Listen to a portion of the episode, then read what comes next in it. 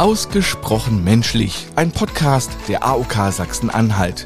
In verschiedenen Podcast-Serien sprechen wir über Themen, die uns alle bewegen.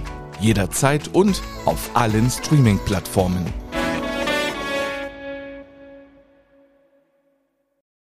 Gesundheitswissen kompakt, der Podcast der AOK Sachsen-Anhalt. Wir informieren Sie über wichtige Gesundheitsthemen, die Körper und Geist betreffen. In der zweiten Episode sprechen wir über das wichtige Thema gesundes Körpergefühl und alles, was Sie darüber wissen sollten. Willkommen bei Gesundheitswissen kompakt. Eine positive Einstellung zum eigenen Körper ist ein wichtiger Bestandteil des gesunden Lebensstils. In dieser Folge widmen wir uns dem Thema gesunde Einstellung zum Körper. Wir sprechen mit einem Experten, der uns wertvolle Einblicke geben wird. Erfahren Sie, wie eine gesunde Ernährung, regelmäßige Bewegung und die richtige Haltung zu einem positiven Körpergefühl beitragen können. Unser heutiger Gast ist Dr. Jan-Paul Granat.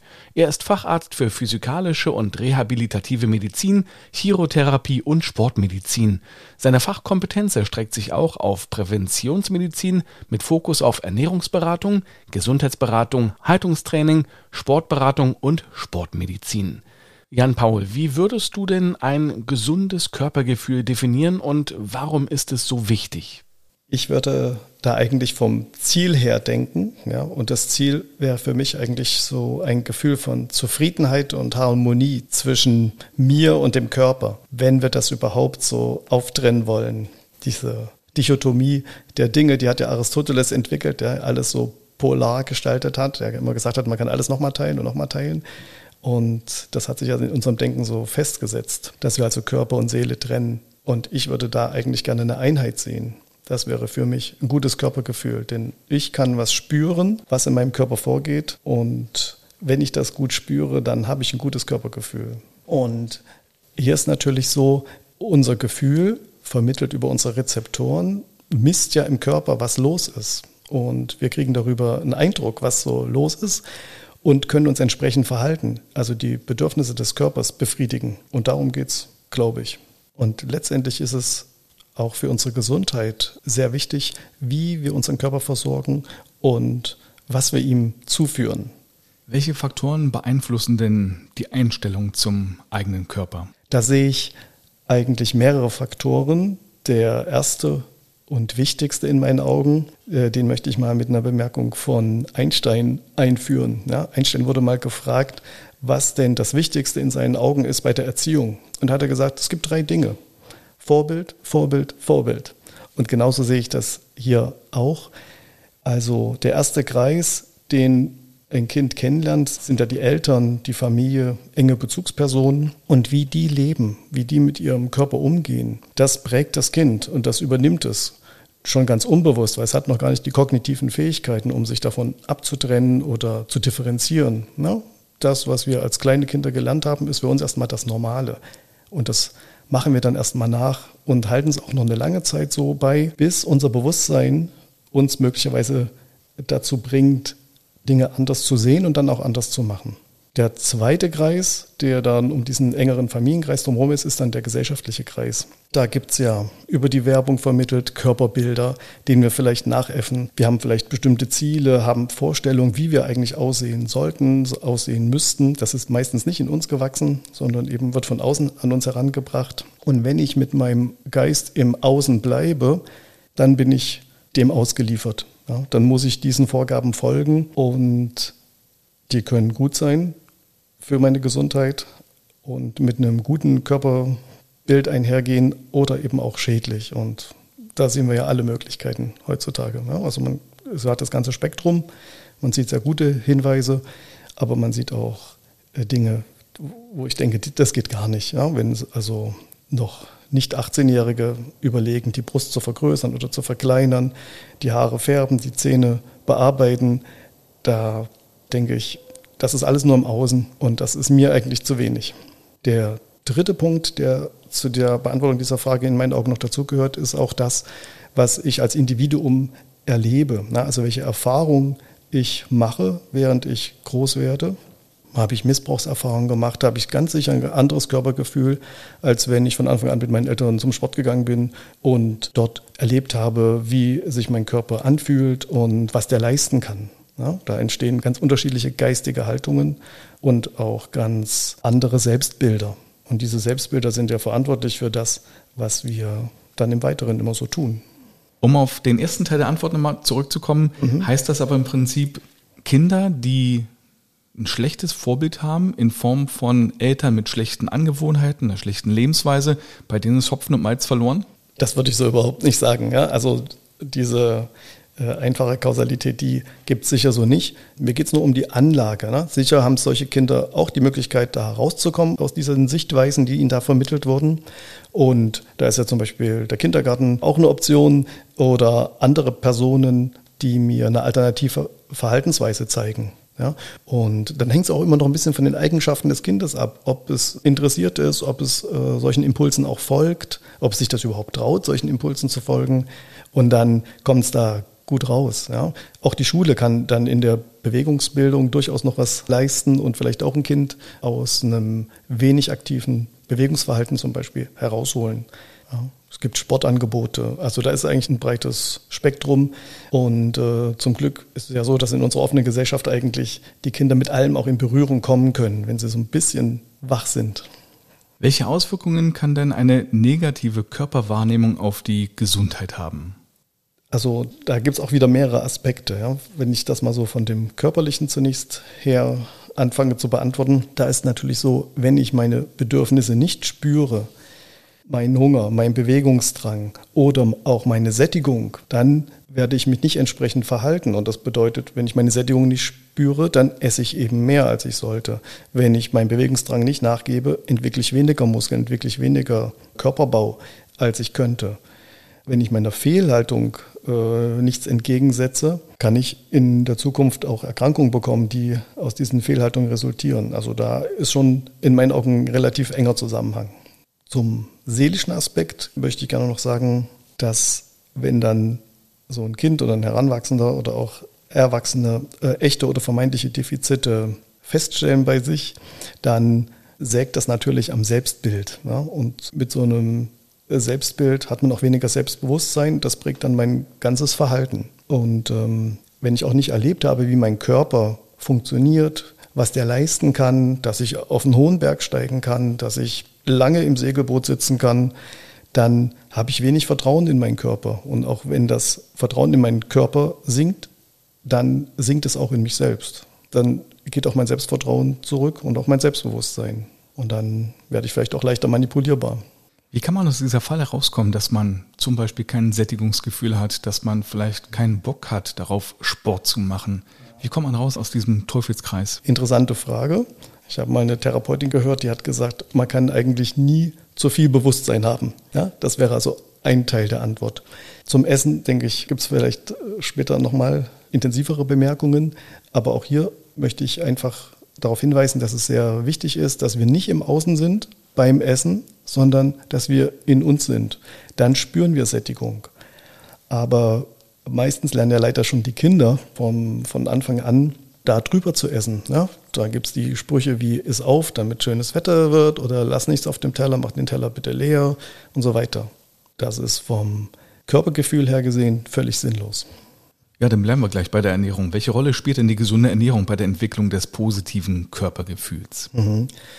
Ähm, zum einen ist ja Ernährung, wenn ich auch hier wieder vom Kind her denke, erstmal die Basis dafür, dass sich der Körper gut entwickelt. Ne? Also wenn wir mal 150 Jahre zurückgucken, dann kann man sehen, dass die Körpergröße bei 1,50, 1,60 lag. Ja? Wenn man so alte Bauernhäuser reingeht und sowas, die Türen sind entsprechend, die Betten sind entsprechend, die Schränke sind entsprechend. Und mit unserer Turboernährung, die wir jetzt gerade durchführen, indem wir eben so sehr viele kurzkettige Kohlehydrate zur Verfügung stellen, wirkt das wie Dünger auf den Körper und die Menschen werden immer größer. Das sagt die Statistik ja schon seit vielen Jahrzehnten, dass wir immer größer werden. Daran sieht man, welchen Einfluss Ernährung haben kann. Es ist sehr gut, dass wir heutzutage ein sehr umfängliches Ernährungsangebot haben. Noch besser wäre es, wenn die Eltern dieses Ernährungsangebot auch in der Vielfalt nutzen würden. Es ist ja häufig so, dass in Familien bestimmte tradierte Einkaufsrituale vorhanden sind. Und Das macht es dann so ein bisschen schwer, mal nach rechts und nach links zu schauen und zu gucken, was man sonst noch tun kann. Oder sich vielleicht auch mal wieder zu informieren, was denn Ernährungswissenschaftler so sagen zum Beispiel. Es hat doch viel mit Bequemlichkeit zu tun, ne? Wenn ich an Convenience Food denke, vorbereitete Speisen, die ich sozusagen halbfertig kaufe oder fast fertig, die ich nur noch erwärmen muss, da ist es wissenschaftlich erwiesen, dass die einen deutlich höheren Energiegehalt haben, als wenn ich das selber koche.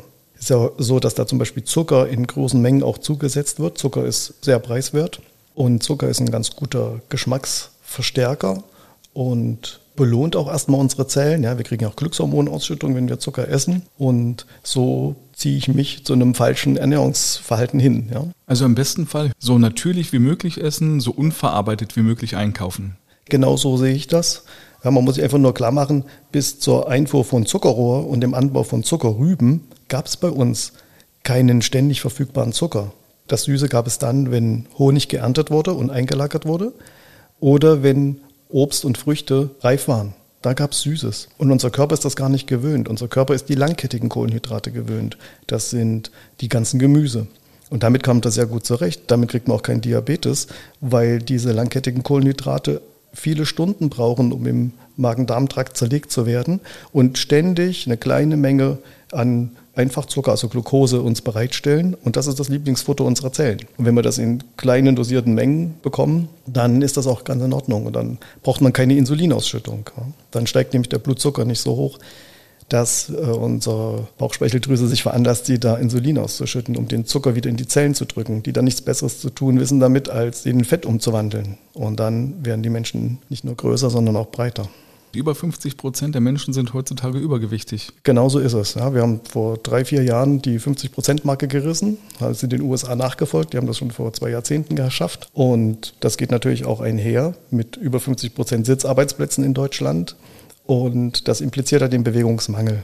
Und wenn ich das nicht spüre als Mensch, dann muss ich vielleicht noch von außen darauf hingewiesen werden. So passiert das zum Beispiel in meiner Praxis. Ich frage die Menschen immer, was verschlimmert denn ihre Problematik und was verbessert die Problematik? Das wissen die nämlich auch.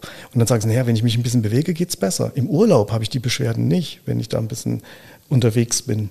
Und dann sage ich halt, ja, was will denn Ihnen der Körper damit sagen? Der hat ja in meinen Augen eine ganz klare Ansprache an Sie gerichtet. Und dann wird das Bewusstsein ein bisschen größer, hoffentlich an dieser Stelle. Ja, und dann kann man verschiedene Empfehlungen geben, wie man in Bewegung kommt und äh, wie man es vielleicht beibehält und wie man das Ganze entschärft. Man muss sich ja klar machen, wir sind von der Natur als Jäger und Sammler konzipiert. Wir sind also fürs Gehen gemacht und Sowohl die Bewegungsforscher von heute wie auch die Wissenschaftler, die das frühere Bewegungsverhalten der Urmenschen untersucht haben, kommen drauf, dass etwa 10.000 Schritte, das sind je nach Schrittlänge so fünf bis zehn Kilometer, für uns das Optimum darstellen an täglicher Bewegung. Wenn wir das unserem Körper geben, funktioniert unser Körper einfach besser. Die Zellprozesse laufen besser und der Körper kann seine Zustände viel besser regulieren. Also Bewegung ist in meinen Augen ein sehr, sehr wichtiges Medikament. Das versuche ich auch meinen Patienten immer nahezubringen. Das Ding ist, diese 10.000 Schritte hat jeder schon mal gehört. Aber wie bringt man die Menschen dazu, sich auch daran zu halten? Warum machen das so wenige? Ja, da, da gibt es unterschiedliche Methoden. Das ist auch ein bisschen davon abhängig, äh, ob ich einen Mann oder eine Frau zum Beispiel vor mir habe. Frauen kann man zum Beispiel mit Musik dazu bringen. Ja? Die Zumba-Besucherinnen, die machen ja nichts anderes als gehen zur Musik letztendlich. Ja? Tanzen ist ja gehen zur Musik während äh, ich Männern einen Ball geben kann. Ja? Und dann folgen sie dem Jagdtrieb und spielen Fußball beispielsweise. Ähm, andere Menschen sind sehr gut darin, mit Zahlen umzugehen. Den kann man den Schrittzähler empfehlen und äh, vielleicht noch eine App, die sie dann auffordert, hey, du hast erst 6000 Schritte, kannst noch 4000 machen. Wichtig ist immer auch, das Ganze in der Regelmäßigkeit zu verpacken. Denn unser Körper passt sich ja nur an das an, was wir täglich oder alle zwei Tage von ihm verlangen. Ansonsten ist das für den Körper ein Einmalereignis. Da gibt es eher eine Überlastungsreaktion als eine Anpassungsreaktion. Deswegen ist es wichtig, ähm, sich vielleicht feste Zeiten zu nehmen und dann diese Übung durchzuführen. Und ich will hier gar nicht so richtig von Übungen sprechen, das hört sich so lustlos an, ja, weil das Ganze wird nur stabil sein, wenn bei den Betroffenen auch das Gefühl in diese Richtung mitschwingt. Wenn das nur eine kognitive Sache, über die Vernunft ist, wird es über kurz oder lang wieder einschlafen, wie viele andere Versuche, anders zu leben. Ja? Und weil unsere Gefühle sind sehr viel stärker als unsere Vernunft. Ja? Also Verena König, eine Psychotherapeutin, sagt immer, die Vernunft ist eine Nussschale auf dem Meer der Gefühle. Und genauso ist es auch. Ja? Können wir uns das Essen anschauen. Unser Essen wird im Wesentlichen davon bestimmt, worauf wir Lust haben oder ob wir Frust haben oder Appetit. Aber am seltensten von dem Gefühl, womit Essen eigentlich zu tun haben sollte, mit, nämlich mit einem leichten Hungergefühl. Die berühmte Tüte Chips vor dem Fernseher, die meistens auch komplett aufgegessen wird. Ja, genau. Man will ja nur ein paar essen und dann hoch, jetzt ist sie alle. Wie kann man den Menschen dazu bringen, dass sie diese Gesundheitskompetenz entwickeln und auch in ihren Alltag integrieren? Also nur das Wissen hilft ja oftmals nicht aus. Auch ein Raucher raucht weiter, obwohl er weiß, dass Rauchen äh, nicht besonders gut ist für die Gesundheit. Ja, da würde ich sagen, also wie ich gerade schon angedeutet habe, ne, hier, muss, hier muss das Gefühl mit ins Boot. Es muss mir wichtig sein, mich selber zu pflegen und damit meinen Körper zu pflegen. Ja, diese Trennung zwischen ich und meinem Körper ist ja nur eine äh, eine theoretische. Ich bin mein Körper, ohne meinen Körper bin ich nicht mehr da. Und das ist das Haus, sagen ja auch äh, manche, in dem die Seele wohnt. Und wenn mir dieses Haus wichtig ist, also wenn ich mir wichtig bin, dann kriege ich auch ein Gefühl dafür, was mir gut tut. Und dann versuche ich das zu tun, was mir gut tut. Man kann gerne auch äh, immer fragen, ob das jetzt stimmig ist. Na, also wenn man vor dem Fernseher sitzt mit der Chipstüte und dann kann man sich mal kurz fragen, ist das jetzt stimmig mit dem, was ich wirklich, wirklich will? Oder folge ich hier nur irgendeinem so Impuls, weil ich das schon fünfmal gemacht habe und mein Körper weiß, wie es schmeckt und was da reinkommt. Da sind ja häufig noch Geschmacksverstärker dabei, die das alles noch ein bisschen schöner machen und wieder ausreichend Zucker und Fett und das ist so eine Mischung. Da sind unsere Vorfahren früher drauf gesprungen. Das mussten sie auch, weil die ja häufig auch Mangelzeiten erlebt haben. Aber wir müssen uns keinen Speck mehr anessen, um dann die Mangelzeit zu durchleben, weil uns fehlt die Mangelzeit. Die wird jetzt künstlicher immer wieder hergestellt, durch Fasten beispielsweise. Welche Bedeutung hat denn eine gute Körperhaltung und äh, wie kann man die verbessern? Ja, da rennst du bei mir offene Türen ein mit dieser Frage, ja, weil ich mache Bewegungsmedizin und hier muss man erstmal sagen, das Ding heißt Bewegungsapparat und nicht Sitzapparat. Ja? Und habe ich ja schon ausgeführt, warum wir Bewegung brauchen, wofür die wichtig ist. Ähm, wenn ich so eine schlechte Körperhaltung entwickle, passiert das in der Regel nicht von alleine. Denn meistens ist es so, dass ich mich in diese Fehlhaltung, die ich meistens dann habe, ja erstmal aktiv reinbegebe. Unser Körper kann so 15, 20 Minuten eine Haltung relativ gut aushalten, also selber muskulär stabilisieren, dann werden diese Muskeln müde. Und dann fängt das Problem an, dann stützen wir uns ab, dann flitzen wir uns nach hinten, wir stützen uns auf den Tisch. Und man merkt es nicht. Und man merkt es nicht, man verschränkt die Beine, legt die übereinander und so weiter. Man ist immer weiter konzentriert und merkt es nicht. Und irgendwann macht uns auch diese Fehlhaltung wieder Beschwerden und dann gehen wir da raus und dann merken wir, oh, jetzt tut alles weh, jetzt ist alles verzerrt. Das ist so der eine Punkt, ne? dass ich mir da Probleme in der Muskulatur und auch vielleicht an den Gelenken so ein bisschen zufügen kann, wenn ich lange in so einer Fehlhaltung sitze. Das größere Problem in meinen Augen ist, wenn ich das täglich tue. Also wenn ich täglich meinen Sitzarbeitsplatz aufsuche und dort immer mit gebeugten Hüften und gebeugten Knien sitze, dann verkürzen die Muskeln an diesen Gelenken. Und wenn ich dann aufstehen will, der Hüftbeuger zum Beispiel kommt von der Lendenwirbelsäule, dann, und wenn der kurz, zu kurz wird, dann zieht er mich nach vorne, zieht er mich ins Hohlkreuz und dann entwickle ich ein Hohlkreuz. Ist erstmal noch nicht schlimm, ist erstmal nur funktionell, kriegt man wieder aufgedehnt, wenn man sich ein bisschen bemüht. Besteht das aber sehr lange, dann führt das dazu, dass die Gelenke, zum Beispiel an der Wirbelsäule, die kleinen Wirbelgelenke, mehr Druck abbekommen, dass die vorzeitig Degeneration entwickeln, also zum Beispiel eine Arthrose an den kleinen Wirbelgelenken auftritt. Und dann ist aus der Funktionsstörung, die die Patienten eigentlich nur hatten und die man gut hätte korrigieren können, eine Strukturstörung geworden und damit eine feste Erkrankung, also eine feste Störung erstmal, die ich äh, auf dem Röntgenbild sehen kann und die auch nicht mehr weggeht. Deshalb muss nicht heißen, dass der Mensch dann ständig Beschwerden hat, aber er hat dann vielleicht häufiger Beschwerden. Und man muss sich erstmal dessen bewusst sein, dass man eine schlechte Körperhaltung hat. Und das kriegt man ja häufig dann auch durch äh, Ärzte gesagt oder eben im besten Fall sogar durch äh, Bekannte, die jetzt sagen, du läufst aber ganz schön krumm. Ja. Und ich habe gehört, im besten Fall ähm, Ja, richtet man sich so auf, als wäre man sozusagen im Hinterkopf, hätte man da sozusagen so einen Faden wie eine Marionette und wird ja. nach oben gezogen. Ja, genau. Das ist eine, eine gute Vorstellung. Kann man im Sitzen und im Stehen anwenden. Im Stehen würde ich mir vorher noch vorstellen, dass ich meine Füße in den Erdboden drücke. Und beim Stehen würde ich auch nicht die Füße nebeneinander haben, sondern eher leicht versetzt, als würde ich einen kleinen Schritt machen. Die Füße in den Erdboden drücken, die Knie entspannen und beide Füße mit der Hälfte des Körpergewichts belasten. Na, dann bin ich da im unteren Bereich sozusagen schon mal gut aufgestellt. Und dann denke ich mir, mein Hinterkopf nach oben und ich kann mir auch vorstellen, mich vom Becken an nach oben zu strecken im Wirbelsäulenbereich. Das ist ähm, eine gute Möglichkeit, um sich selber aktiv aufzurichten. Anderen hilft auch die Vorstellung, dass man Becken, Brustkorb und Kopf, wie beim Schneemann die drei Bälle, immer genau übereinander haben muss. Beim Schneemann, wenn ich da so einen Ball verschiebe, wird das instabil und fällt zusammen. Bei uns müssen die Muskeln dann mehr anspannen. Und Muskeln, die lange angespannt sind, sind selber wieder eine Schmerzquelle. Und dann entwickelt sich daraus der Rückenschmerz. Ja. Wir haben eine Rückenschmerzprävalenz von 80 Prozent in Deutschland. Das heißt, 80 Prozent aller Deutschen entwickeln einmal im Jahr Rückenschmerzen. Das sind diese einfachen lokalen Rückenschmerzen, wo es mir an der Halswirbelsäule oder an der Lendenwirbelsäule oder so wehtut und die dann nach ein paar Tagen oder wenigen Wochen wieder weg sind. Wie schafft man es denn aber selbst, sich dazu innerlich zu ermahnen und dran zu denken, oh, ich muss ein bisschen auf meine Körperhaltung achten, bis es dann irgendwann verinnerlicht ist? Mhm. Auch ein sehr heißes Eisen, weil man schafft es nicht. Na? Ich habe äh, die ersten zehn Jahre in meinem äh, Praxisdasein verschwendet, damit es den Patienten zu sagen. Und sie haben gesagt, ja, ich denke manchmal dran, aber dann bin ich so konzentriert und dann ist das weg. Und deswegen bin ich seit einigen Jahren dazu übergegangen, den Patienten zu empfehlen, sich eine Timer-App runterzuladen und dort eine viertelstündliche Information, also ein Piepen oder ein Vibrieren einzustellen während der Arbeitszeit. Und dieses kleine Signal können die Patienten dann nutzen, um sich wieder aufzurichten, um die Haltung wieder zu optimieren.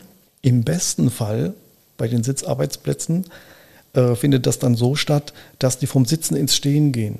Und dann höre ich immer, ja, ich habe keinen Stehtisch und so weiter. Doch, jeder hat einen Stehtisch. Ja, man kann sich einfach so hinstellen, wie ich es gerade schon mal skizziert habe, lässt die Arme locker an den Seiten hängen und beugt dann nur in den Ellenbögen die Arme, lässt die Hände runterfallen und dann hat man etwa die Höhe, auf der sich die Tastatur und die Maus befinden muss. Und jetzt nimmt man einfach die nächste Kiste, die man so bekommt, Pappkiste oder jemand hat auch handwerkliche Ambitionen und baut sich eine Kiste und die stellt man einfach hin und tut da Tastatur und Maus drauf und schon hat man einen Steharbeitsplatz. Und nach einer Viertelstunde schiebt man es nur wieder zur Seite, wenn das piept und setzt sich wieder. Und damit haben wir den Wechsel der Belastung von verschiedenen Muskeln und damit hält das unser Körper sehr lange durch und bekommt auch keine Ermüdungserscheinungen. Ja, also die Patienten, die das machen, die sind sehr begeistert und melden mir das so zurück. Eine sehr gute Idee. Welche Möglichkeiten der ja, Gesundheitsberatung stehen denn dir als Arzt zur Verfügung, um Menschen bei der Entwicklung des positiven Körpergefühls äh, zu unterstützen? Naja, also ich, ich versuche natürlich die äh, Patienten dafür zu sensibilisieren. Ich habe auch in manchen Fällen schon äh, mal gefragt, haben Sie sich schon mal von der Seite gesehen?